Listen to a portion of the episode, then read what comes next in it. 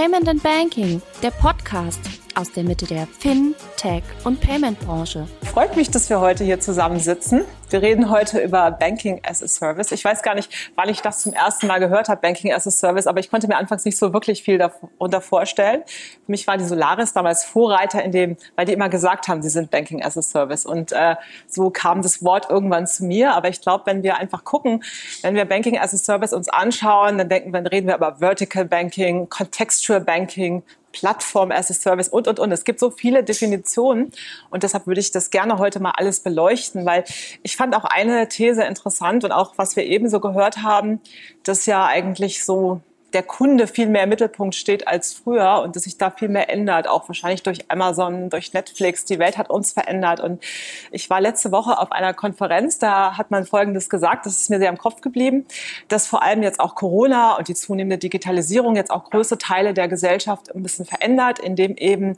äh, wir nicht mehr so arbeiten wie früher, sondern es ist jetzt so, dass äh, die Arbeit, also früher ist man zur Arbeit gegangen und jetzt kommt die Arbeit zu einem nach Hause. Und ich fand das eigentlich ein ganz schönes Bild, weil das passt sehr gut zu dem, was eigentlich, glaube ich, das hier ist. Und deshalb habe ich hier tolle Gäste. Die begrüße ich jetzt. Ähm, liebe Lea, lieber Andreas, lieber Lars, äh, lieber Gökhan, ganz toll, dass ihr da seid. Und ich glaube, ihr könnt euch noch besser selber vorstellen. Deshalb würde ich einfach mal bitten, stellt euch doch bitte einmal vor. Fangen wir an bei dir, Lea.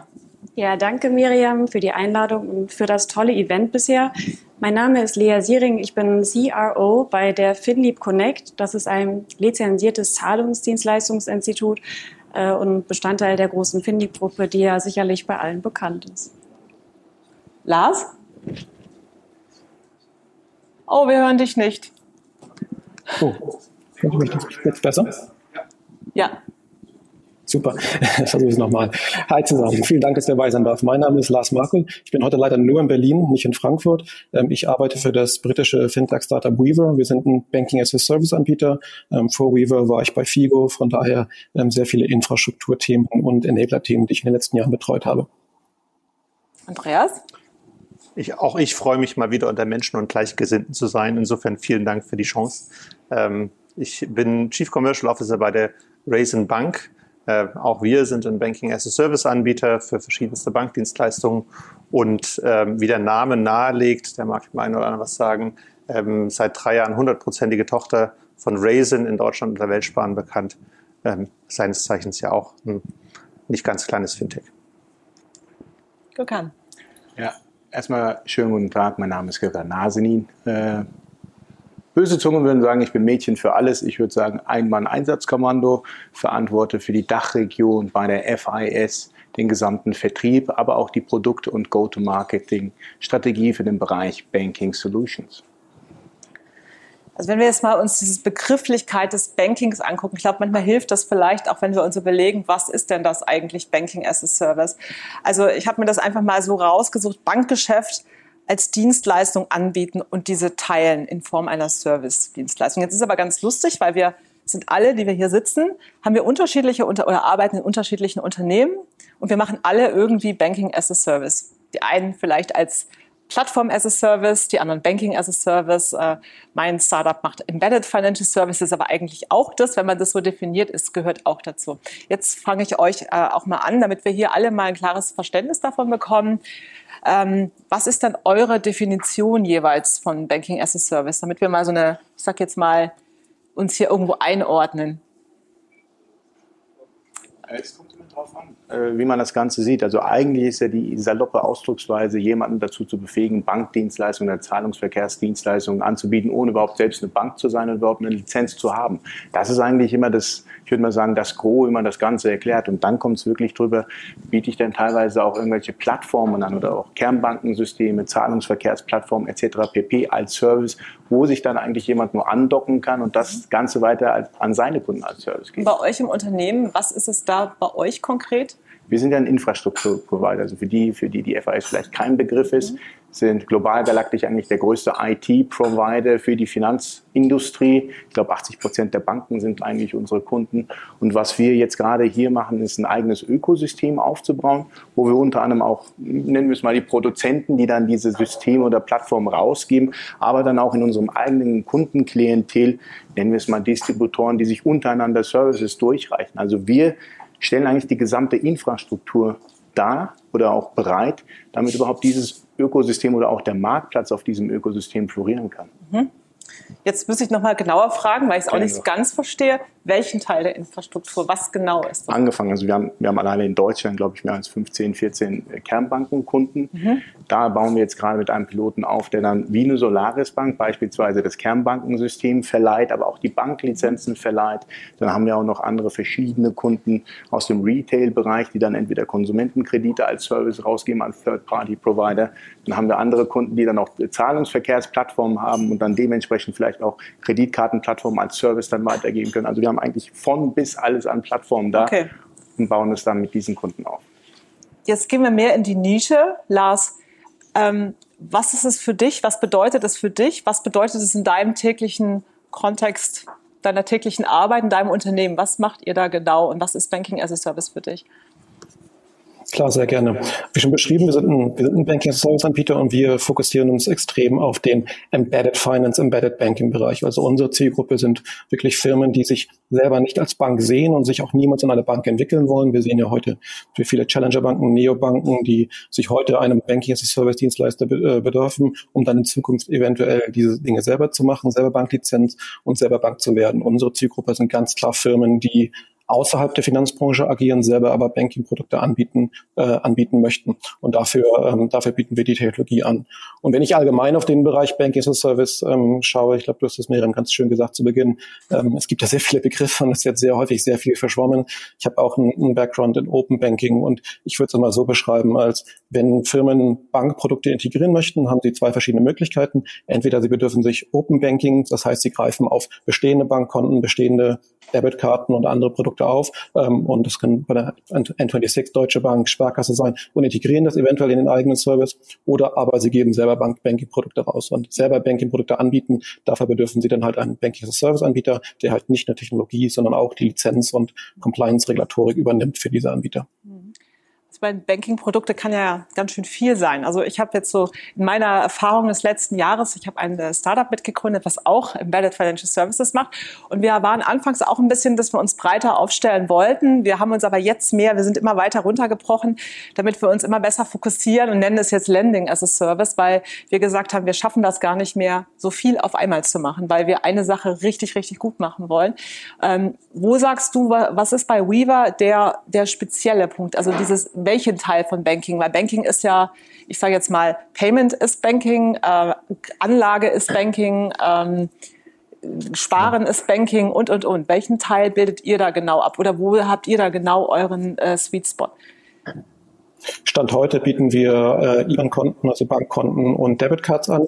Ähm, sprich, unsere Kunden nutzen unsere API, um relativ schnell, also im Normalfall gehen unsere Kunden innerhalb von ein bis zwei Monaten live mit uns ähm, und können dann ähm, Bankkonten und Debitcards den, den eigenen Kunden im eigenen Design anbieten. Das machen wir heute. Ähm, natürlich gibt es auch Pläne, Überlegungen, weitere Produkte eventuell anzubinden, ähm, aber derzeit ist der starke Fokus auf diese beiden Produkte. Pleo die holistische Ausgabenlösung unterstützt den Podcast von Payment and Banking. Spesenabrechnungen können so einfach sein, wenn man sie mit Pleo automatisiert. Pleo gibt Teams virtuelle und physische Firmenkarten an die Hand, mit denen sie alles, vom Online-Abo bis zum Kaffee mit dem Kunden, bezahlen können. Danach muss nur noch der Beleg in der Pleo-App fotografiert werden. Das buchhalterische Vorkontieren übernimmt Pleo. Du bist unterwegs auf Reisen Pleo errechnet Verpflegungs- und Kilometerpauschalen. Geschäftliche Privatauslagen sind in wenigen Klicks rückerstattet. Die smarten Firmenkarten können dabei mit individuellen Limits versehen werden. Für die Buchhaltung bedeutet Pleo mehr Kontrolle. Für MitarbeiterInnen mehr Freiheit und Schluss mit Vorstrecken. Weitere Infos findest du auf www.pleo.io. Wie ist das bei euch, Andreas? Oder erstmal die erste Frage, nochmal eine Definition was, von was dir. Sorry. Ich glaube, eine Sache, die ich nicht unterschreiben würde, ich, wir verleihen nicht unsere Banklizenz. Ich glaube, da würde unser BaFin-Referat einen kurzen Herzstopper äh, bekommen, wenn Sie das hören. Ähm, ähm, nein, also am Ende geht es darum, ähm, Plattformen, die selber keine Banklizenz haben, das wurde auch schon gesagt, ähm, zu ermächtigen, Bankdienstleistungen anzubieten. Bankdienstleistung kann alles sein. Das kann eine Kundenidentifikation sein, eine Geldwäscheprüfung, das kann ein Konto- und Zahlungsverkehr, eine Kreditvergabe sein. Und es gibt viele Plattformen, die diese Services anbieten wollen. nicht die nötige Know-how und oder Lizenz haben und dafür im Hintergrund eine Bank brauchen. Wichtig ist, am Ende sind die Plattformen die Owner der Kunden, die sind die Schnittstelle zum Kunden, die bestimmen auch das Kundenerlebnis maßgeblich und wir versuchen uns so smooth wie möglich dahinter zu integrieren, um auf der einen Seite natürlich regulatorische Standards einzuhalten. Dafür sind wir auch im Spiel. Das erwartet auch die BaFin von uns ähm, oder die EBA oder wer auch immer.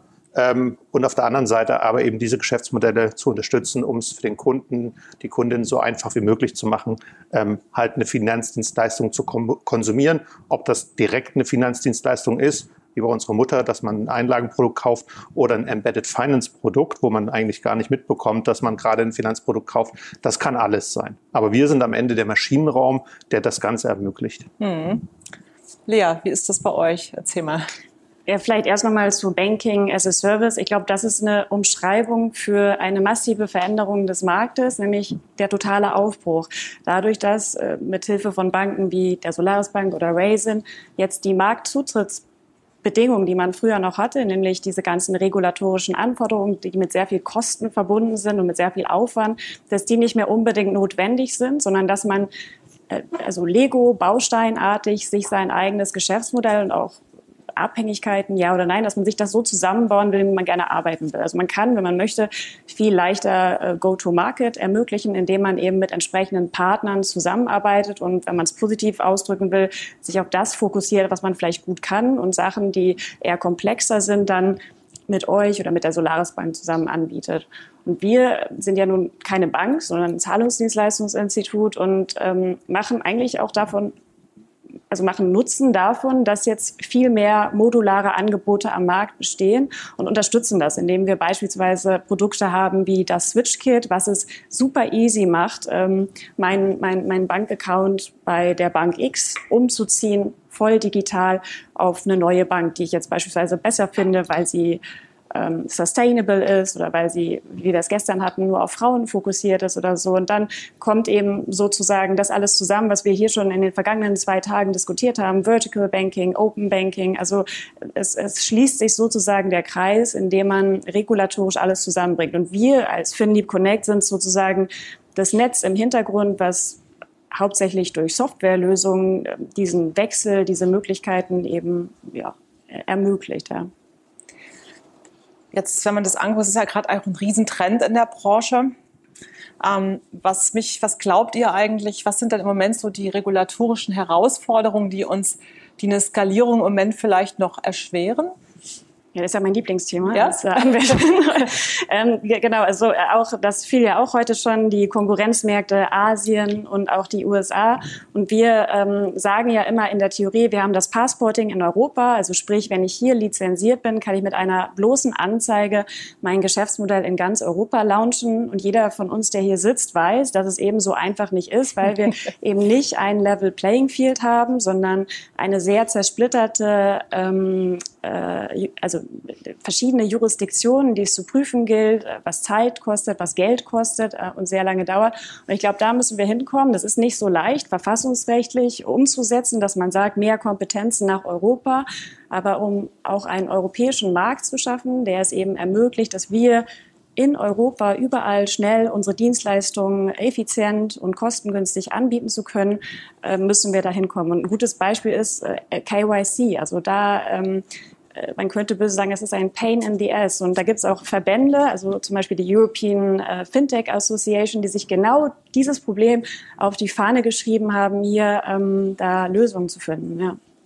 Ich war vor, ähm, das war vor zwei Jahren, also als es noch Feste gab, jetzt gibt es ja wieder, heute ist das erste Fest, war ich ähm, in Berlin auf einer Veranstaltung einer damaligen, also einer bekannten amerikanischen Bank, die damals in den deutschen Markt gekommen ist. Und die haben da so ein Opening Party gemacht. Und da war der CEO, mit dem habe ich mich da unterhalten. Und da hat er zu mir gesagt, also wenn er gewusst hätte, was das für ein Pain in die Punkt, Punkt, Punkt war, äh, um hier nach Deutschland zu kommen, hätte er das nicht gemacht. Das ist genau wie mit den Klimaanlagen. Da war es nämlich auch so heiß. Nirgendwo gibt es Klimaanlagen. Er versteht das nicht. Es ist so anders als in Amerika. Und äh, ich glaube, das, das, fand ich, das fand ich sehr äh, interessant. Und da muss ich immer wieder dran denken. Und jedes Mal, wenn ich auch immer so darüber nachdenke, wie können wir denn, aber das, ist jetzt, das haben wir jetzt gar nicht vorbereitet, diese Frage, aber ich möchte jetzt trotzdem mal stellen, wie können wir denn als deutsche Unternehmen oder als europäische Unternehmen groß werden? Also was müssen wir denn tun? Weil ich glaube ja schon manchmal, das ist ja auch schon eine Frage, wir müssen Dinge ändern und äh, wir müssen anfangen, irgendwie grenzübergreifender zu arbeiten, damit wir größer denken, weil sonst bleiben wir immer in unserem kleinen Deutschland und äh, haben eigentlich gar keine Chance, irgendwo mit, also auf, auf wirklich auf internationaler, auf internationaler Ebene mitzuspielen. Ich glaube, um das nochmal von Lea aufzugreifen, die Regulatorik ist per se kein Problem. Im Gegenteil, Regulatorik ist ja aus einem guten Grund da. Die schützt alle Teilnehmer und das System selber. Ähm, das Problem ist tatsächlich die sehr fragmentierte Landschaft in Europa ähm, und die sehr, sehr unterschiedlichen Anforderungen. Ja? Wenn eine französische Bank in Deutschland einen Kunden identifiziert, hat die das fünfmal einfacher, als wenn ich das in Deutschland mache als deutscher Spieler. Und das macht es schwierig, ähm, sowohl weil ich für jedes Land, also wir arbeiten mit vielen Partnern paneuropäisch, ich muss für jedes Land meine Verträge anpassen. Ich habe die äh, unterschiedliche äh, Verbraucherschützervorschriften, ähm, ich habe unterschiedliche ähm, Geldwäschevorschriften und so weiter.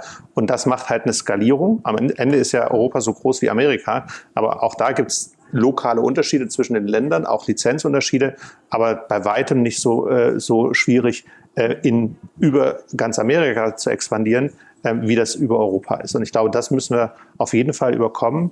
Ich glaube, das Zweite, was uns Spielern in dem Feld äh, gerade zu schwierig, äh, Schwierigkeiten bereitet, ist, ähm, das, äh, das ist die Niedrigzinspolitik.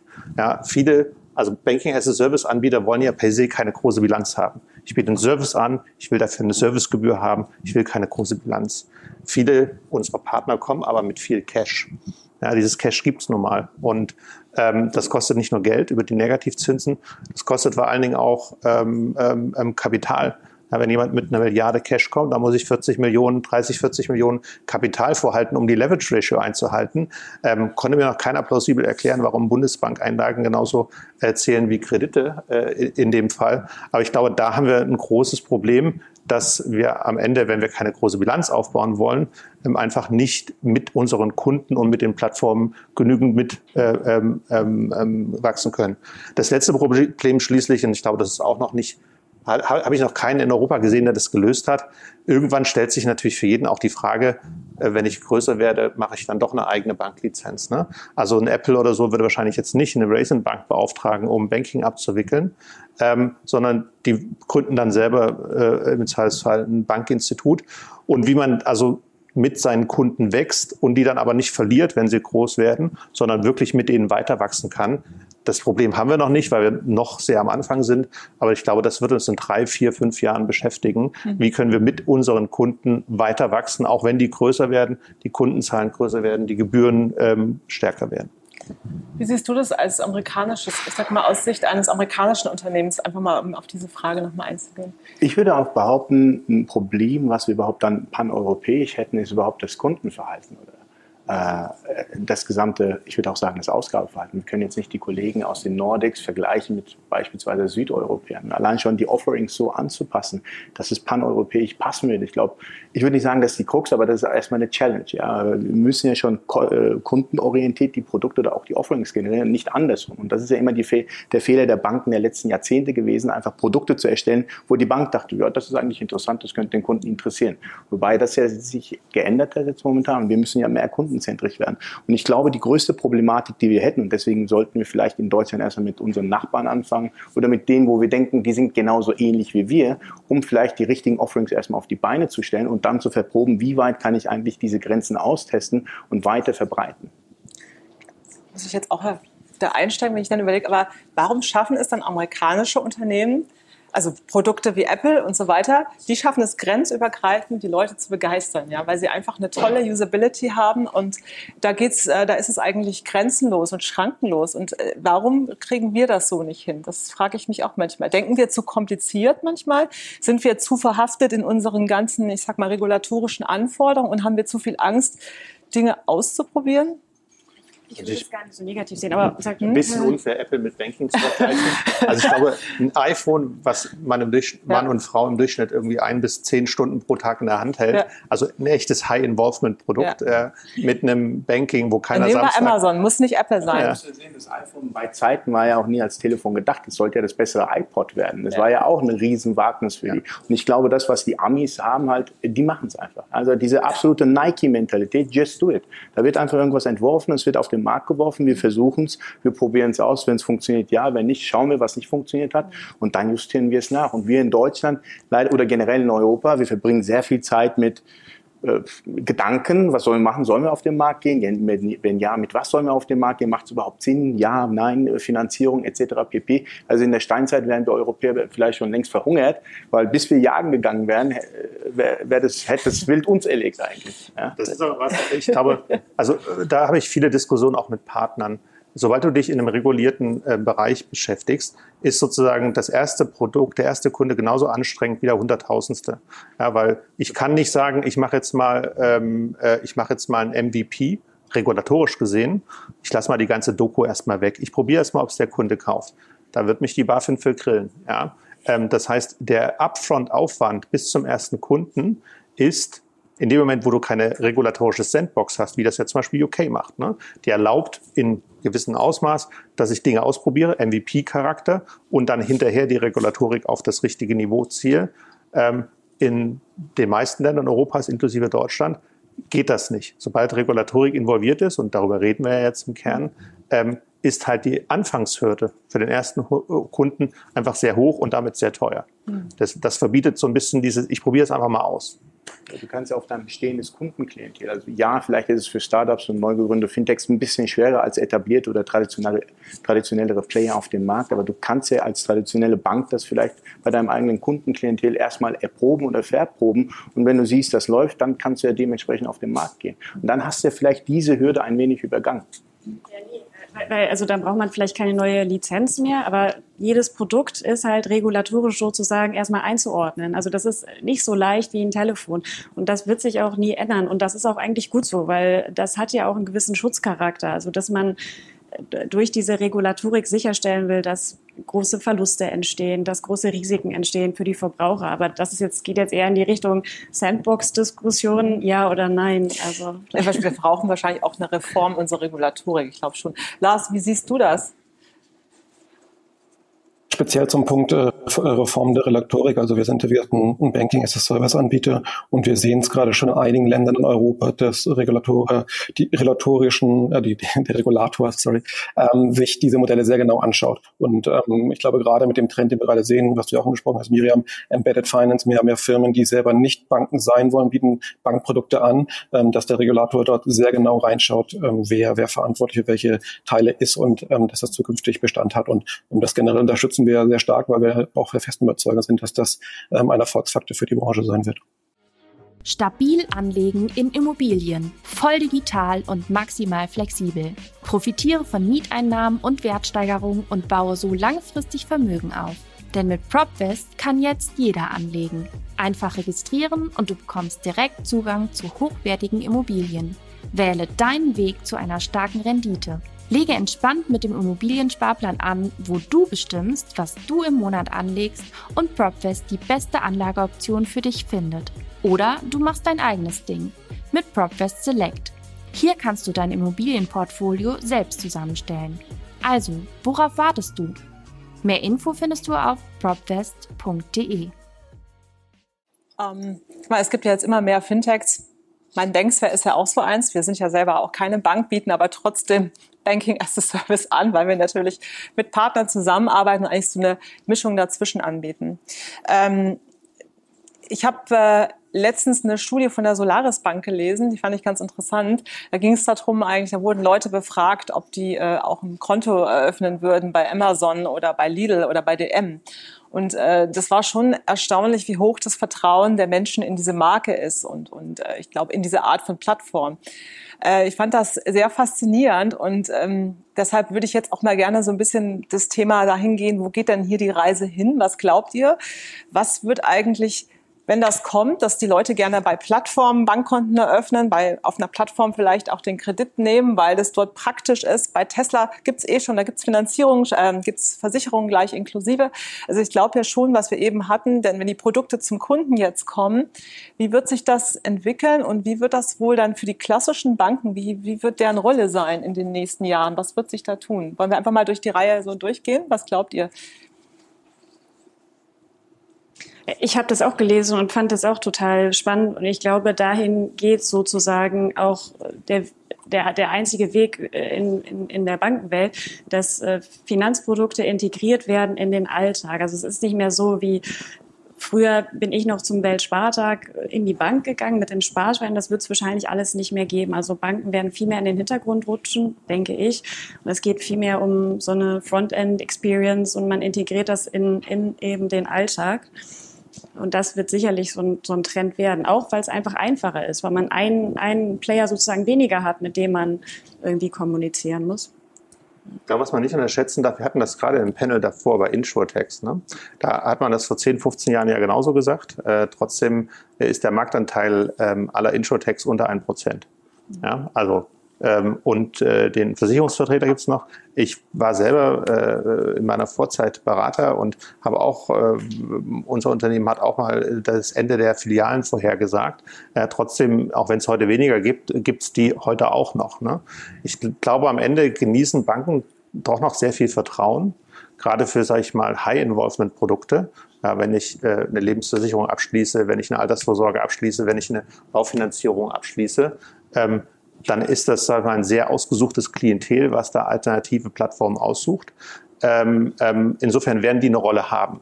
Natürlich da, wo es um Low-Involvement-Produkte geht, ja, was man ja eigentlich gar nicht kaufen will, sondern eher kaufen muss, ne, eine Versicherung zum Auto. Ähm, äh, irgendwie Apple Pay. Ne? Jemand möchte die App haben. Du willst ja nicht irgendwie über, losgehen, Überweisungsträger ausfüllen, sondern du willst da einmal klicken, dein Gesicht hinhalten und dann ist das bezahlt. Ne? Also nutzen wir ja alle schon. Ich glaube, für diese Art von Produkten gibt es einen Markt und der wird auch wachsen. Wird es das Banking komplett übernehmen, bin ich eher zurückhaltend. Aber ist es nicht auch eine Gesellschaft, die sich gerade komplett ändert? Also da muss ich jetzt auch wieder, ich habe eine, ich, nehme immer als bestes Beispiel meine 16-jährige Tochter. Es bringt mir immer, ich muss immer sagen, es zeigt mir immer, wie ist die Welt von morgen. Also wir haben letztes Jahr übrigens bei der Bex hatten wir so ein Video gedreht und die Kinder äh, interviewt hier. Unsere, wir haben ja alle Kinder in unterschiedlichen Altersgruppen und da war eine Frage und das, die war, äh, wisst ihr, was eine Hausbank ist? Also meine Tochter hat damals darauf geantwortet, da war sie, glaube ich, 15, äh, ist das, wenn man Geld unter das Kissen legt? Äh, und das fand ich ganz lustig. Und ich habe letztes Mal noch mal mit ihr darüber gesprochen und muss dazu sagen, meine Tochter war noch nie in einer Bankfiliale. Es ist mir wirklich aufgefallen. Sie war nur am Bankautomaten mit mir, aber sie, sie war noch nie in einer Filiale. Und sie findet eine Bank auch doof, weil also dass sie eben kein Konto haben kann, sondern sie benutzt mein PayPal-Konto, ja, sie benutzt mein, sie kennt nur PayPal. Und äh, sie, wir fangen jetzt so damit an, aber sie findet das irgendwie schwierig und ich, sie hat auch gar kein Interesse an einer Bank. Und wenn ich mir diese Generation TikTok anschaue, ähm, ich glaube, wenn ich mir vorstellen würde, TikTok würde jetzt ein Konto anbieten für diese Altersgruppe und da voll reingehen, also dann kann ich mir vorstellen, dass diese Altersgruppe in zehn Jahren nicht mehr zu einer Bank wird. Also das ist jetzt mal ganz, ganz äh, hart gesagt. Vielleicht kommt es nicht so hart, aber ich finde es schon mal interessant, wo geht eigentlich diese Reise hin? Ne? Genau. Äh, äh, äh, Sorry. Ja. Ich glaube auch die Pandemie war ein riesen Accelerator, gerade auch für das Kundenverhalten. Ja. Und, und wenn wir die ganzseitige Insure-Tags nehmen, das Konsumentenverhalten war einfach nicht gegeben. Ich meine, viele Sachen waren vor ihrer Zeit, Open Banking auch. Wir haben vor Jahren schon über Open Banking gesprochen, nur der Markt war nicht da, die Regulatorik war nicht da.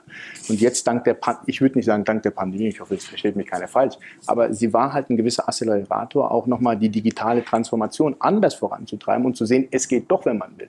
Und ich glaube, das hat auch viel viel auch bei dem Konsumenten geändert. Ich meine, schauen wir uns nur mal an, wie viele Leute heute äh, Contactless überhaupt zahlen. Ja? Wir haben erst gestern gelernt, mit der Karte zu zahlen, heute lernen wir dann mit dem Handy zu zahlen. Also es geht wirklich rapide, gerade auch bei uns in Deutschland. Ich glaube, du wolltest dazu auch noch was sagen. Ja, deswegen, ich wollte dich eigentlich unterbrechen und sagen, du gehst von der falschen Perspektive aus, nämlich von deiner eigenen. Und wir sind ja ganz anders sozialisiert worden, eben mit dem Weltspartag. Man ist schon super äh, mit dem Planspielbörse. Da wird viel mehr Marketing äh, gemacht, um unsere Generation in, äh, also an die Banken zu sozialisieren. Und das hat man jetzt eben nicht mehr. Und ich sage, das ist nicht nur ein Generationsthema. Also wenn ich dann wirklich meine, meine älteren Onkels und Tanten anschaue, sogar die sind digitale affin geworden, jetzt aufgrund der Pandemie, weil man konnte ja nicht in die, in die Sparkasse gehen. Man muss ja vieles remote machen oder online machen. Und ich glaube wirklich, die Pandemie hat einen gewissen Paradigmenwechsel jetzt hervorgehoben und auch einen gewissen Shift im Mindset, ein gewisses Umparken im Kopf auch nochmal, auch bei den Bankvorständen oder auch beziehungsweise bei traditionellen Häusern beworben. Ich glaube, also um nicht falsch verstanden zu werden, ich glaube, ähm, der, der Trend, dass wir dasselbe Banking jetzt nur digital anbieten, Das ist ja das, was die meisten machen. Ne? Auch wenn wir in der Schule über Digitalisierung reden, dann kriegen wir halt was per PDF zugeschickt, drucken es aus, füllen es aus, scannen es wieder ein und schicken es wieder ab und denken, wir sind digital. Ist ja nicht digital. Ne? Und das meiste, was es heute an digitalen Banking gibt, ist eigentlich der Kontoauszug nur auf dem Screen. Aber der ist nicht anders als vorher. So, ich glaube, der wirkliche Shift kommt in dem Fall, und da sind wir aber nicht bei Banking as a Service und bei Embedded Finance, wenn ich das, wie bei Apple, ne, wenn ich das Finanzprodukt gar nicht mehr spüre, sondern eben durch einen Doppelklick irgendeine äh, Bezahlung auslöse. Das fühlt sich aber nicht mehr wie ein Bank Bankprodukt an. Ja, oder wenn ich eine Reise buche und automatisch die Versicherung oder äh, irgendeine Mietwagenzahlung mit abgewickelt wird. Oder ein Hotel buche und automatisch über die Kreditkarte was abgewickelt wird. Ich glaube, das wird ein Game Changer sein, ähm, ähm, weil es eben keiner mag ja Banking, ne? ähm, ähm, weil es eben die Leute von einem Low-Involvement-Produkt fernhält, vor allen Dingen, wenn das eigentliche Produkt die Reise, das Auto, die App das Interessante ist, was man eigentlich haben möchte. Ich glaube, das wird der richtige Gamechanger, nicht irgendwie jetzt, dass jeder ein Online-Banking hat. Nein, ja. das natürlich nicht. Vor allen Dingen auch, dass viele Prozesse ja gar nicht richtig digitalisiert sind bei traditionellen Häusern. Wie du sagst, tolle Frontends, ja, aber vom Mittellayer bis zum Backend, dann haben wir noch wirklich manuelle Prozesse mit der Hand unterm Arm und die sind ja gar nicht richtig digitalisiert. Und das ist ja auch der, das Problem von vielen traditionellen Häusern, weil sie, dass sie nicht so schnell auf die Bedürfnisse der Kunden reagieren konnten, warum Fintechs dann wirklich so erfolgreich geworden sind in den letzten Jahren. Es geht ja eigentlich darum, auch bei traditionellen Häusern, ich glaube, das ist auch eine Frage, wie können die gerade dagegen ein bisschen anstinken, um nicht irgendwie Land zu verlieren oder beziehungsweise die Masse zu verlieren. Da muss auch die digitale Transformation noch weiter vorangetrieben werden und wirklich end-to-end -end wirklich alle Prozesse digitalisieren. Und da, wo ich es nicht brauche, nehme ich dann Fintechs rein und erweitere mein eigenes Ökosystem. Ja? Stichwort Plattformbanking. Aber ich glaube, die traditionellen Häuser echt nicht gut unterwegs sind, wo ich sie auch überhaupt nicht sehe, ist halt bei Banking as a Service. Ne? Also das, was ihr, wir, äh, äh, äh, Lars macht, ähm, ich glaube, dafür sind die Systeme der meisten Banken nicht geeignet, um sich entsprechend konnektiv zu verhalten.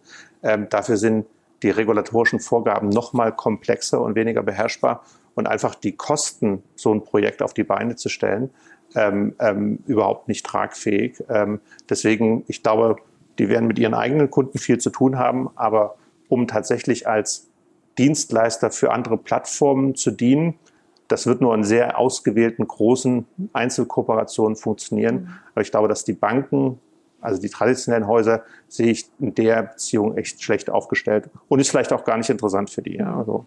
Aber es bleibt dann immer noch die Frage offen, was, was ist denn dann eigentlich in zehn Jahren mit denen irgendwie? Lars, du wolltest was sagen, oder? Ja, sorry. Ja, ich, ich hatte versucht, schon einiger Zeit was zu sagen. Ähm, also vielleicht ein paar Punkte, die ich zur, Diskussion hinzufügen würde, also vielleicht bevor ich auf die, auf die Banken kommen würde, die Rolle der Banken. Ich glaube, wir kennen jeder aus der Beginn der Fintech-Zeit diese, diese typische Umfrage, ähm, wie viele ich, Jugendliche oder junge Menschen gehen lieber zum Zahnarzt als zur Bank. Und ich glaube, das ist natürlich, also Andreas hat auch beschrieben, ähm, was ein ganz, ganz starker Trend ist.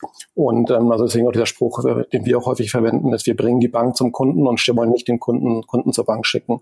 Und ähm, ich glaube, dieser Megatrend, der gerade passiert rund um Embedded Finance. Ich glaube, es war Matt Harris von, von Bain Capital in den USA, der es beschrieben hat. Embedded Finance ist im Grunde der, die, die vierte Plattform, die vierte Mega, Megatrend äh, nach Internet, Cloud und Mobile. Und das ist im Grunde gerade der, der Trend, der passiert, dass Banking-Produkte, Finanzprodukte in andere Lösungen integriert werden.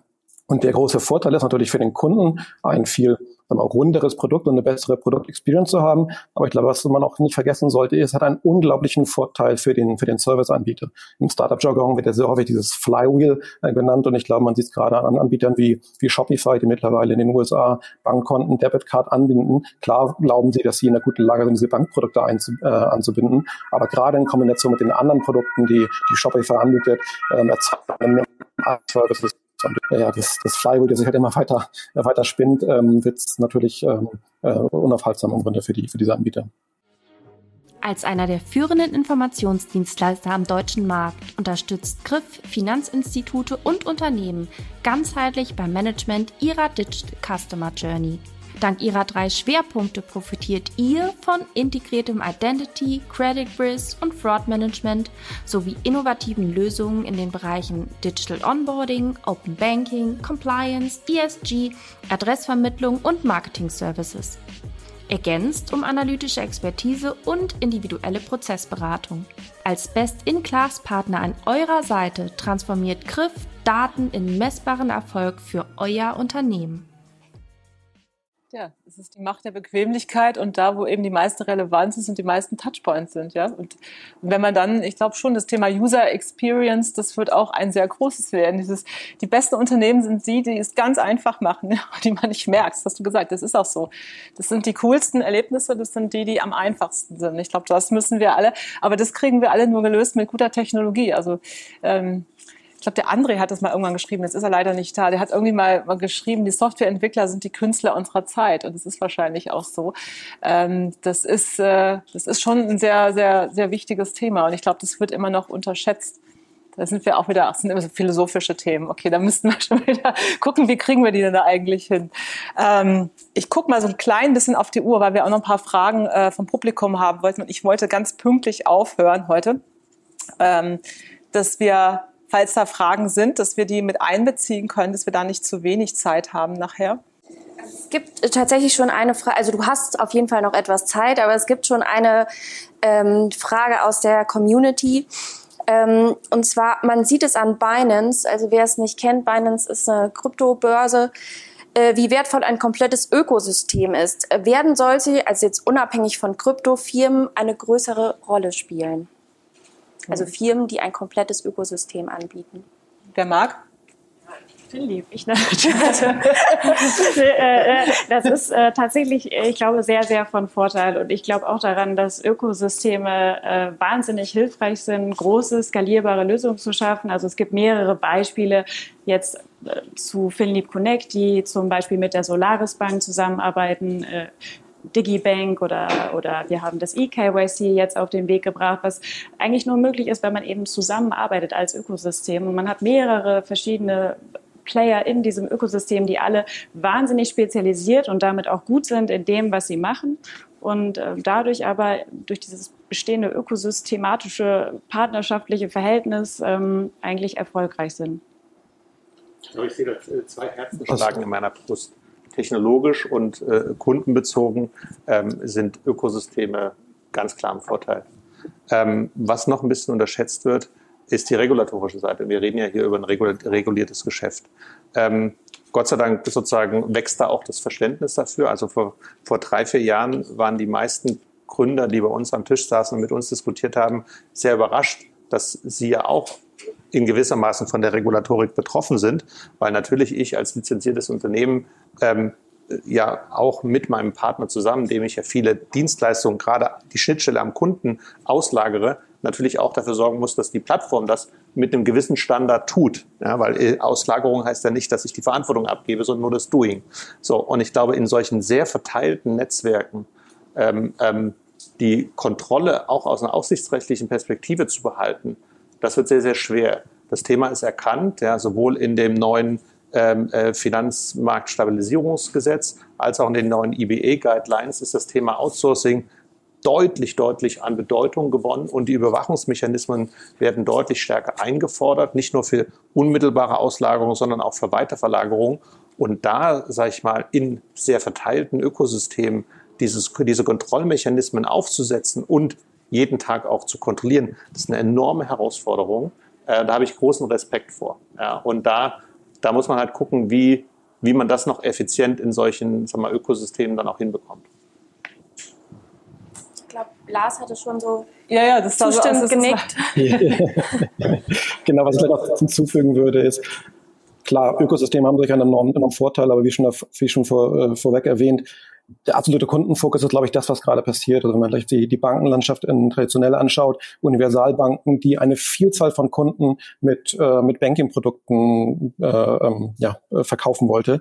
Ähm, ich glaube, das ist gerade was extrem im Wandel ist. Firmen fokussieren sich viel, viel stärker auf eine bestimmte Zielgruppe und bieten eine, äh, eine Varietät von verschiedenen Produkten an. Das ist Banking, das ist vielleicht in Zukunft ja Versicherung und ganz andere. Und ich glaube, gerade dieser Fokus auf eine bestimmte Zielgruppe, auf eine bestimmte Kundengruppe ist ein unglaublicher Vorteil ähm, im Vergleich zu vielleicht Universalbanken, die versuchen an, viel, ähm, an vielen ähm, Kunden das gleiche Produkt zu verkaufen. Das glaube ich auch, weil dadurch einfach die besten Produkte für die jeweilige Zielgruppe entstehen. Wenn du daraus Ökosysteme kreierst, kannst du alles innerhalb, alles für diese eine Gruppe anbieten. Das hat, ich glaube, da fließt ganz viel zusammen.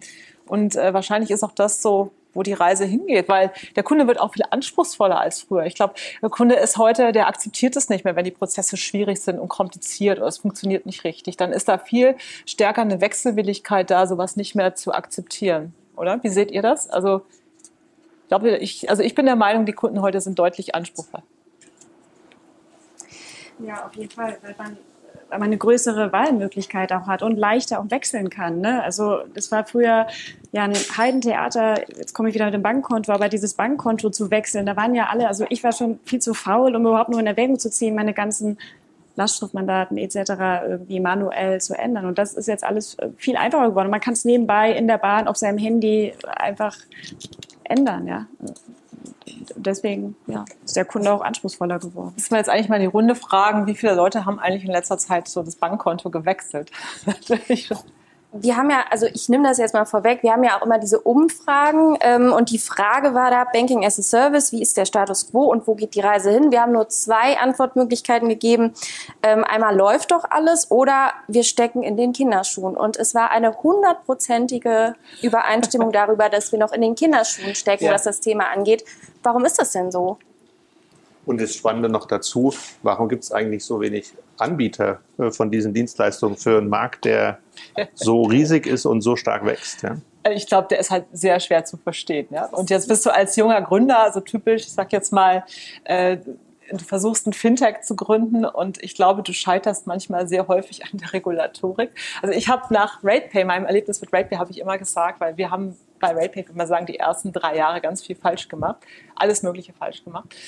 Und es lag viel daran, dass wir äh, keinen Anwalt mit äh, im Boot hatten. Und ich habe immer gesagt, wenn ich noch mal gründe, dann muss so ein Anwalt mit im Boot sein. Deshalb, es war auch so einer der Gründe, wo ich gesagt okay, wir müssen Banksware machen, weil da ist dann jemand, der versteht das wenigstens. Weil wenn ich das irgendwelche, ähm, ich sag jetzt mal, regulatorischen Schriften da gelesen habe, habe ich überhaupt nichts verstanden. Und ich glaube, das ist total schwierig für junge Gründer, die sagen, ich möchte da rein in diesen Bereich. Ich glaube, es hilft, wenn du ein bisschen Berufserfahrung hast, aber es ist halt nicht so einfach zu durchdringen, glaube ich. Oder? Ist auch nicht nur mit Tech zu lösen. Eben, stimmt. es ist nicht nur Tech, es ist auf dem Markt gegeben sein. Ja. Der ist aber da. Also ich treffe jede, wir reden jetzt von dem Bedarf, aber es ging ja darum, warum wir in den Kinderschuhen sind. Und die Capgemini hatte schon 2019 hier im World Fintech Report eigentlich über Open Experience gesprochen, was eigentlich der Door Opener für Embedded Finance gewesen ist. So. Das sind aber zwei Jahre jetzt vergangen. Da ist vielleicht einiges geschehen, aber noch nicht so viel, wie es eigentlich sollte. Und gerade von traditionellen Häusern. Es waren ja immer mehr, ich würde mal sagen, die innovativen Player auf dem Markt, die vorgerückt sind.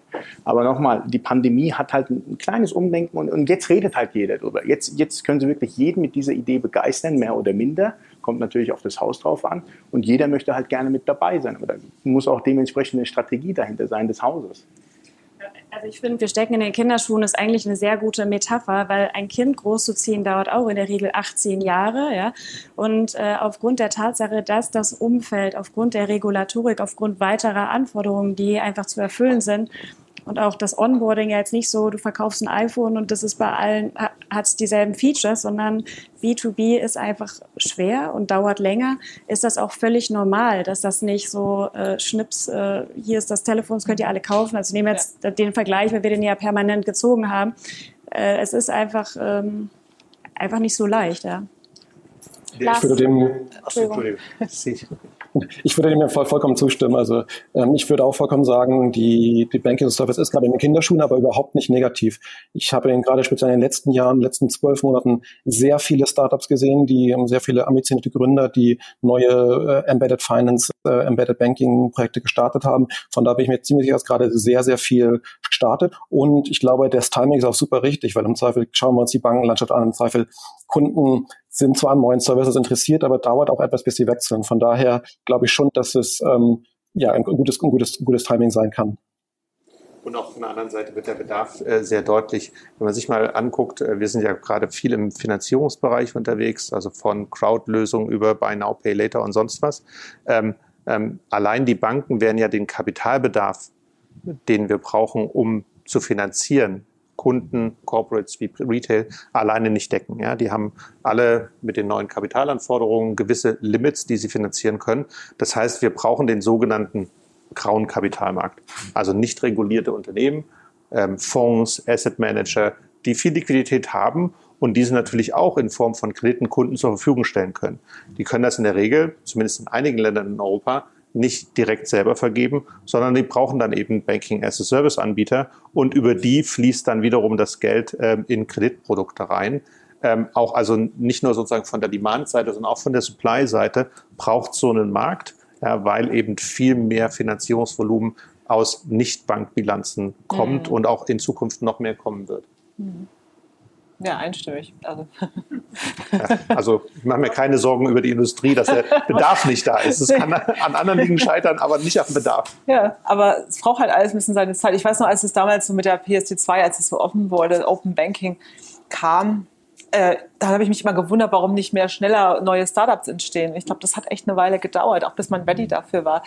Ähm, wir hatten vor vielen Jahren irgendwie noch bei das muss irgendwie schon bestimmt sechs Jahre her sein. Bei RatePay haben wir mal die Überlegung gehabt, ob wir nicht äh, Figo nutzen damals, äh, um eben bestimmte Risikogruppen eben zu aktivieren, um dort ein Pay-Later-Modell anzubieten für High-Risk. Ja, weil das, äh, du kannst eben sonst, ich sag mal, Risikoscoring manchmal so nicht machen.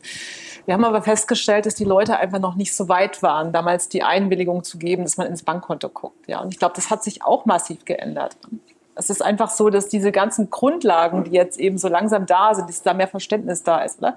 So sehe ich das. Also, ja, das ist auch ein spannendes ja. Thema und da auch, wenn wir nochmal über Trends sprechen, ist auch sicherlich noch sehr viel Luft äh, in der Arbeit mit Daten mhm. und dass man auch dem Verbraucher die Angst nimmt, seine Daten äh, eigentlich zu teilen. Also das war ja eigentlich wieder ein bisschen auf dem Peak mit der Datenschutzgrundverordnung, die ja per se nicht schlecht ist und auch ein gutes Beispiel dafür ist, dass europäische Regulierung eigentlich als Vorbild weltweit genommen wird und kopiert wird und zum, zum weltweiten Standard werden kann, jedenfalls in der Art und Weise. Aber was man ja immer noch sieht, ist halt so die Angst. Da gab es ja auch äh, vor zwei Monaten von der Verbraucherschutzbehörde diesen, äh, gro das große Paper äh, zu Open Banking und Daten, was eben noch nicht so positiv ist. Aber ich glaube, da ist auch viel Aufklärungsarbeit zu leisten, dass das ja nicht, nicht böse ist, wenn man einem regulierten Player am Markt die Daten teilt. Also Total. wir sind ja, also äh, da, wir sind ja nicht, äh, wir können damit dann ja nicht alles machen, was wir wollen, sondern ganz im Gegenteil. Ne? Also das ist ja auch ein total spannendes Thema, wo man, glaube ich, sicherlich noch viel äh, Luft hat, da auch zu sagen, na, du hast ja auch einen Benefit davon. Wenn total.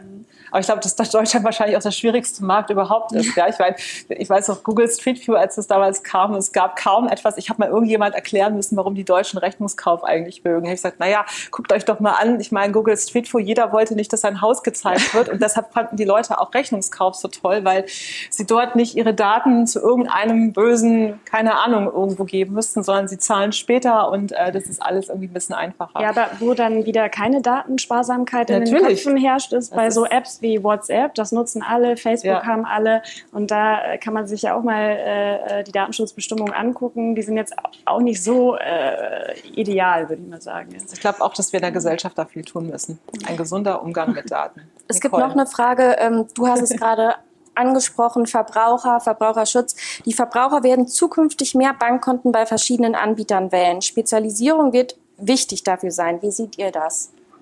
Absolut, wir haben es ja heute schon. Also ich gehe von mir selber aus, ich habe drei verschiedene Bankkonten, ein Spaßkonto, ein Anlegkonto, ein Irgendwas-Konto, Konto für die Frau ähm, ist alles dabei. Und ich, und ich glaube, es ist ja genau das, was die Lea vorhin gesagt hat. Es ist ja eigentlich einfach, heute ein Konto auch umzuziehen oder auch ein Konto aufzumachen. Ja? Machst Ident Now, nimmst dein Handy mit, bist irgendwo unterwegs und hast schon ein neues Konto gemacht. Wenn du Glück hast, kriegst du eine Metallkarte dazu, darfst du in Kryptos anlegen etc. pp. Ich glaube, die, die Verlockungsangebote sind ja heutzutage auch größer, neue Kunden zu fangen. Und ich, ich bezweifle echt, dass es äh, noch Menschen geben wird, vielleicht in fünf bis zehn Jahren, die nur ein Konto haben, vielleicht doch, ja. Aber der Trend geht wirklich hin, dass dass man mehrere Konten haben wird. Ganz einfach, weil das Angebot erstens da ist und zweitens auch, du kannst ja auf den anderen Konten mehr machen als auf deiner Hausbank. Benutzen wir die Terminologie nochmal.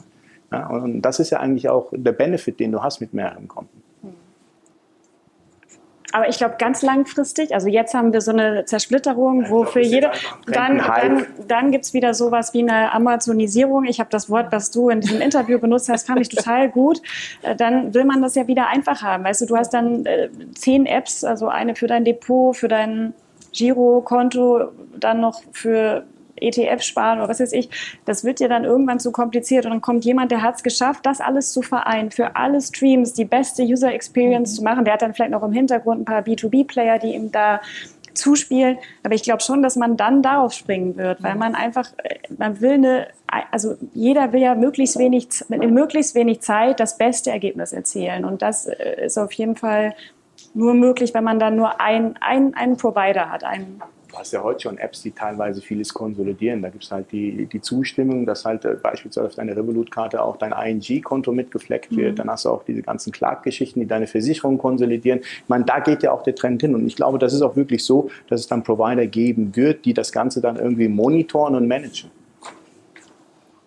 Konto ist ja auch nicht gleich Konto. Ich glaube, äh, es gibt halt, äh, nein, also was ich, wenn, wenn man bei unserer Mutter Weltsparen äh, eine Einlage tätigt, macht man im Hintergrund auch ein Konto bei der Raisin Bank auf, was ein Transaktionskonto ist.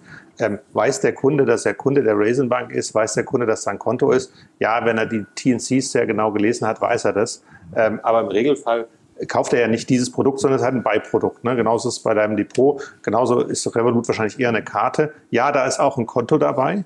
Ne? Aber die wenigsten nutzen das ja als ihr Hauptkonto, wo Gehalt und Zahlungen reingehen, sondern das ist eigentlich nur ein Weg, die Karte zu befüttern. Ne? Insofern ähm, äh, spannend ist dann sozusagen, zu welchen Kosten produziert man diese Konten und wie kann man die dann auch monetarisieren.